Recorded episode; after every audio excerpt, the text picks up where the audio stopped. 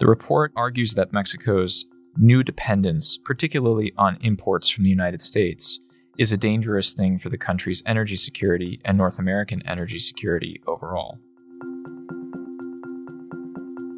Hi, I'm Ryan Berg, Director of the Americas Program at CSIS, and I'm here to talk about my recent report with Emiliano Polo and Henry Ziemer for North American Energy Security Go Local, examining the role of natural gas in Mexico's energy sector.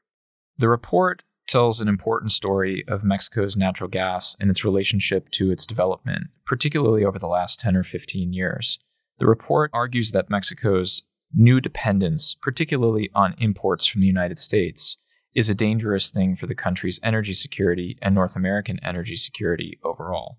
We decided to write the report now because of the ways in which natural gas intersects with all of the important policy issues that the United States has with Mexico, as well as the current moment in Mexico when there's a very important conversation going on because of the presidential election about the future of Mexico's energy policy and energy security more broadly. Which is to say, natural gas and the development of Mexico's natural gas intersects with three very important issues in the policy realm.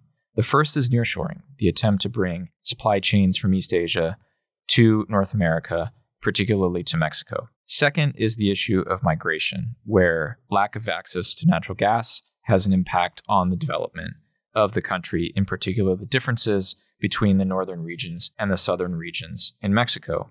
And the third area is Mexico's development itself. This difference between northern Mexico and southern Mexico has been a feature of AMLO's administration, rectifying southern Mexico's lack of economic development. The report makes the case that Mexico cannot do that if the South does not have reliable access to energy.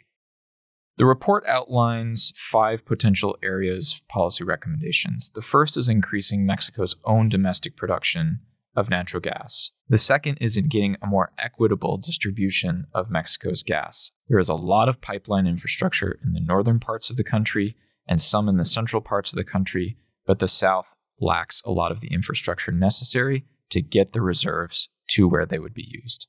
The third recommendation is on storage. Mexico has just 2.4 days of storage capacity for natural gas. It needs to increase that vis a vis some of its more developed partners in order to bring its capacity online. The fourth recommendation of the report is the ability of Mexico to export liquefied natural gas at some point in the future, particularly on its Pacific ports. And the fifth point that the report makes is that natural gas will play a key role in Mexico's transition to renewables.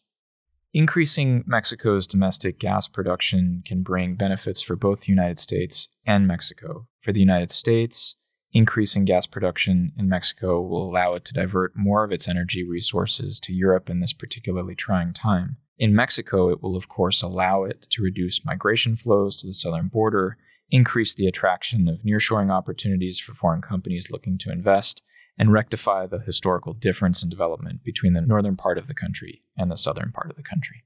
To read the full report, for North American energy security, go local examining the role of natural gas in Mexico's energy sector, please visit csis.org.